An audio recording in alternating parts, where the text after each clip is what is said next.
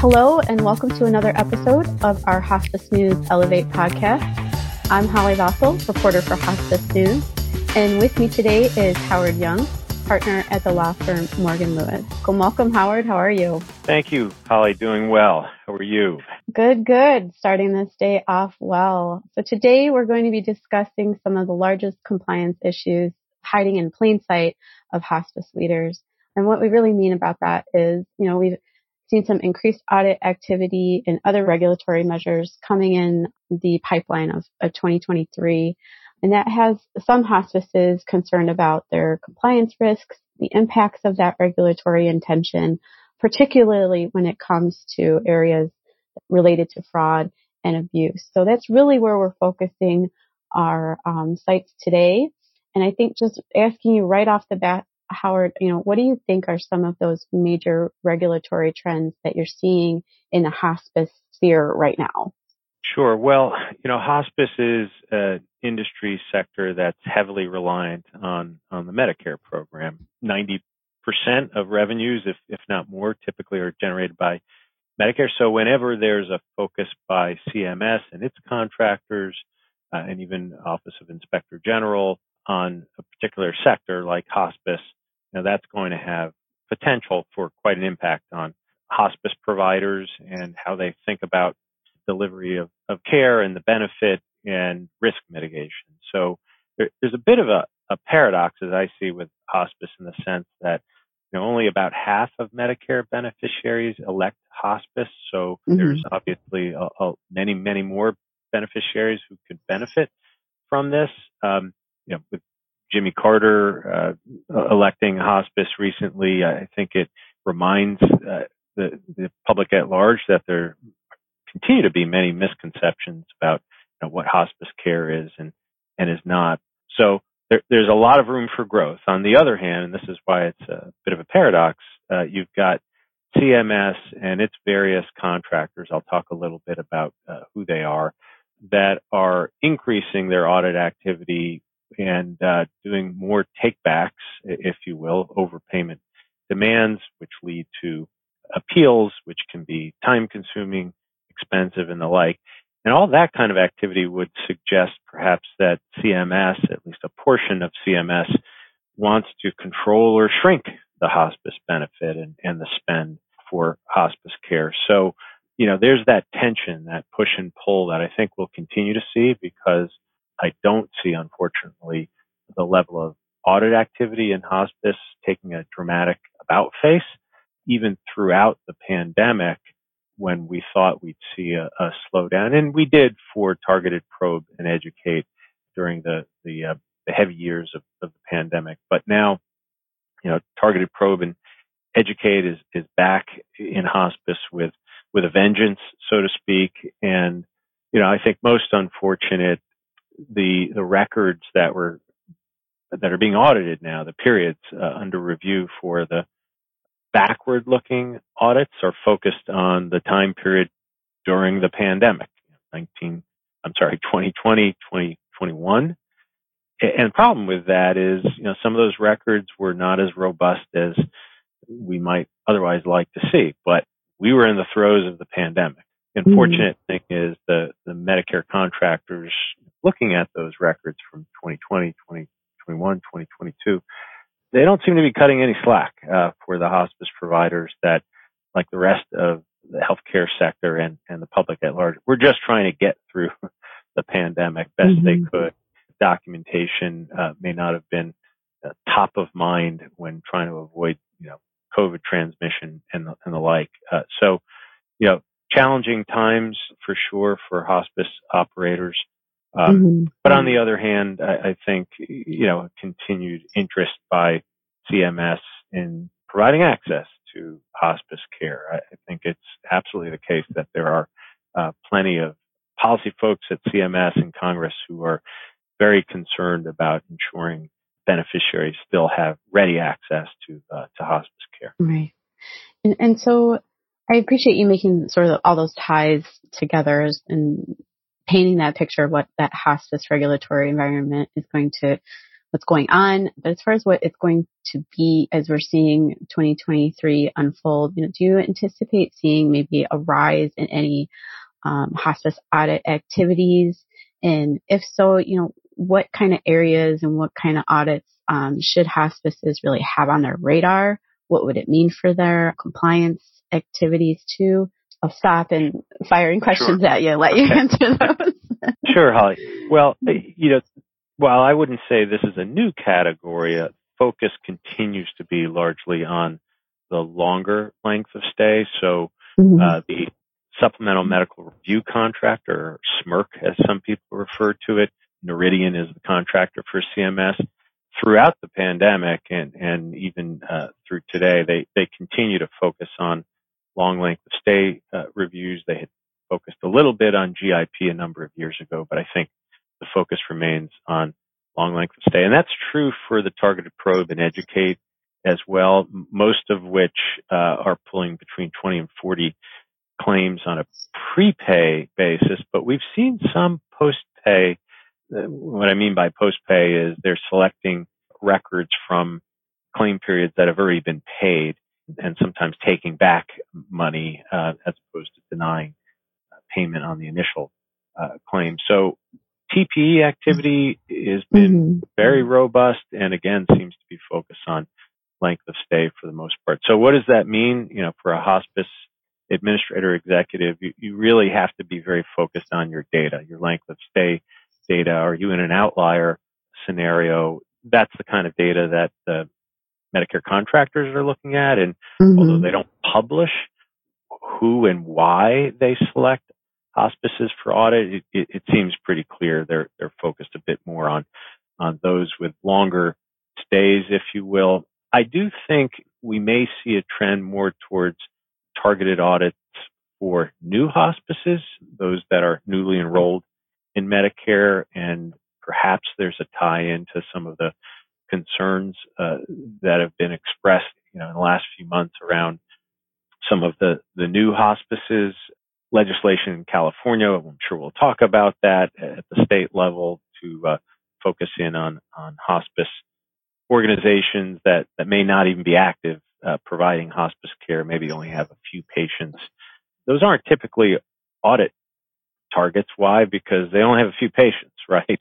Mm-hmm. And why mm-hmm. would the auditors focus there? But I, I do think there's going to be increased uh, scrutiny and focus by CMS and its contractors and perhaps even OIG on on those uh, new entrants into into hospice. So uh, I guess bottom line is many ways the, the, same issues that hospices have wrestled with for uh, some time. You know, what's your average length of stay? Do you have a patient mix where it's heavily dependent on facilities, for instance, nursing facility, A- ALF? I think that's another focus area uh, for mm-hmm many of the audits and, and will continue to be. On PRF, the Provider Relief Fund, the OIG is doing some limited audits of, of hospices. We've had hospice clients contact us and how to respond and the like. Um, OIG had received a whole bunch of uh, money and direction from Congress to go and audit the use of provider relief funds and you know, hopefully the documentation on the use of those grant funds provider relief funds back in the early days of, of the pandemic and, and, you know, reliance, uh, hopefully on, on good uh, accountants and advice on the use, proper use of the provider relief funds will put hospices in, in good stead. I, I, I predict most hospices will be fine mm-hmm. through the PRF audits. Yeah. But they use those funds according to the guidelines, right? So the that's all.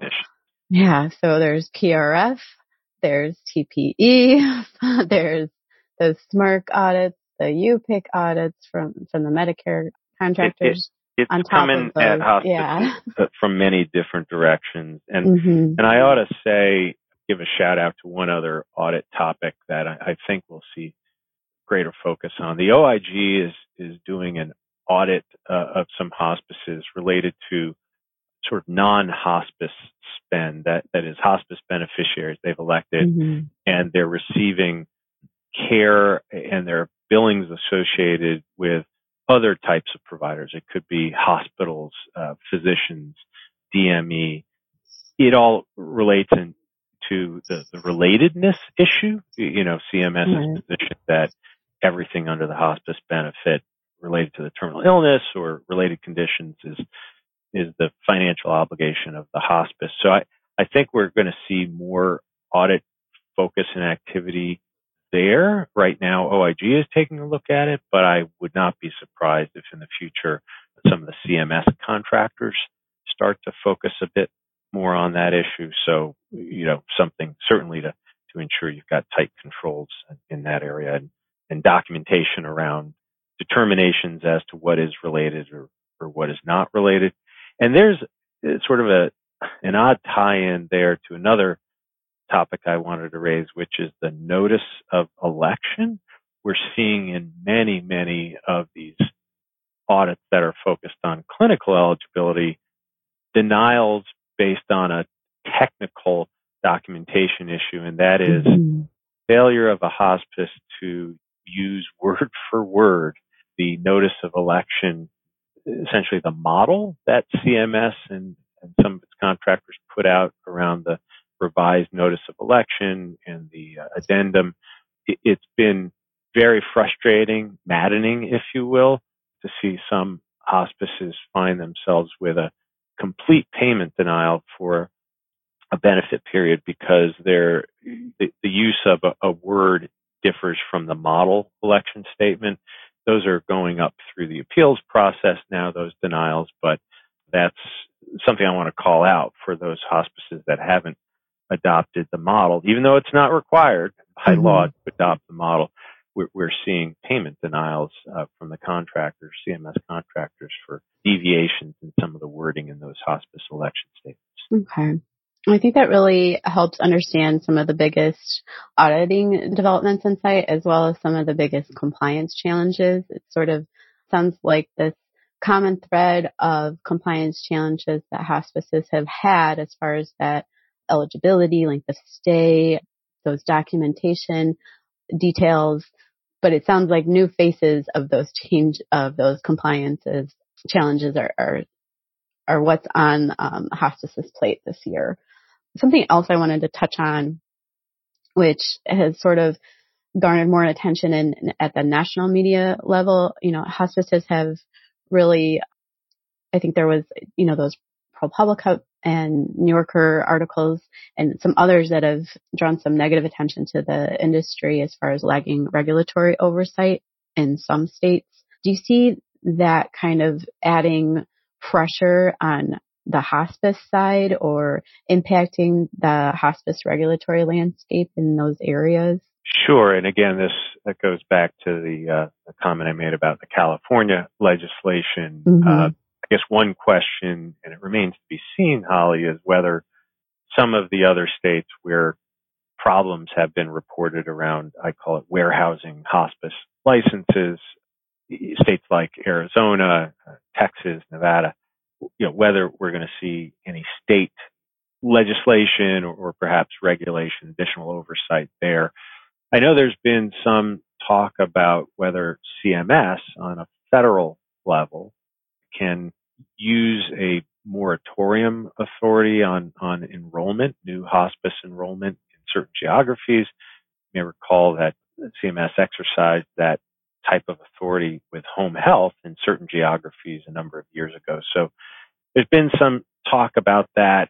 Obviously, there are complexities uh, there, potential rulemaking requirements, and uh, and again, I, I mentioned the access to care issue that CMS has.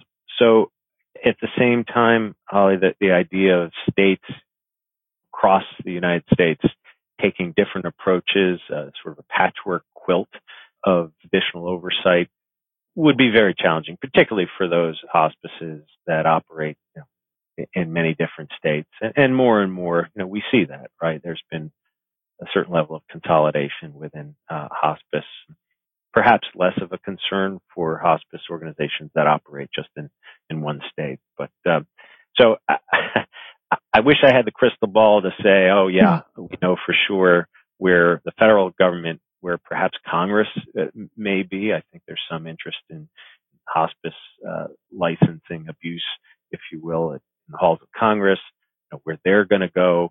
uh, and where the, the states may go. I haven't seen a rush to date uh, to follow the California model yet, but you know if there continues to be abuse, there's another ProPublica uh, you know article or journal investigation.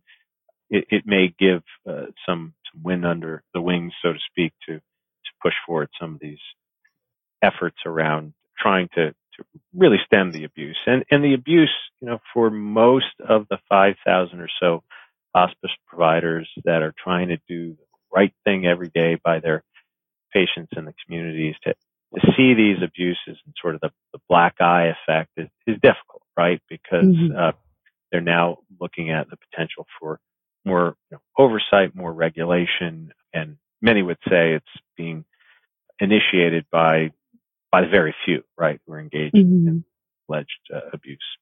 Right. I think that's what we've heard as well is that for the large part, it's a lot of those providers that are trying to do right by their patients. So, but in some instances, there have been, you know, hospice leaders who have faced criminal charges, who have um, received prison sentences, high fines for their involvement in fraud, abuse, and abuse schemes. I guess on that train of thought, what are some things that, you know, hospice executives can do to ensure that they're having in compliance with their organization, they're avoiding these sort of serious repercussions and missteps that can land them in regulatory hot water. What I wanted to ask was, what have you seen on that legal side as far as some of the biz- biggest missteps that hospice leaders have taken to land them in that regulatory hot water and then what can they do to, you know, avoid getting into those serious situations? Sure. Well, as a former uh, senior OIG attorney myself, I continue to be on the lookout for and get pulled into matters relating to fraud and abuse in, in the hospice mm-hmm. sector. You know, strong compliance programs are, are really essential. You know, with, as I said before, the vast majority of, of hospice expenditures coming from Medicare. There's even if it's not a legal requirement to adopt a compliance program, it's quite important to be a good steward of those Medicare funds. And, and I think it drastically reduces the likelihood that the government would see or believe that there's criminal activity at a, at a hospice. That's not to say adopting a compliance program gives you immunity, but it gives the organization and its staff and its team members the ability to raise concerns. And here, Holly, I would say, you know, what could get you into hot water and, and turn something from what's called a civil enforcement area, False Claims Act, to criminal. I think one of the risk areas is if there's uh, complaints lodged internally and the individuals face retaliation for, for raising concerns. The other area we often see enforcement, criminal enforcement is in the anti-kickback law area, and I'll spell that out a little bit. So, you know, hospice, uh, just like other healthcare providers, can't pay for referrals, right? Uh, knowingly paying for referrals or or uh, providing under the statute called remuneration something of value in exchange for referrals violates a criminal statute, the anti-kickback law. So, you know, we continue to see, I'd say on an isolated basis, but still when it happens, the government is always interested in enforcing that statute. If there are payment for referrals to physicians, to other types of providers, and even to beneficiaries, sort of buying beneficiaries enrollment, if you will, you know, paying for beneficiaries to enroll, even if particularly if they're not terminally ill, you know, that, that's the kind of criminal conduct that the government w- will most certainly be interested in pursuing criminally. So again, for the vast, vast majority of hospices, are they in those waters, swimming in those waters? No, but there, there are some. Um, mm-hmm. It has a black eye effect, as we talked about before.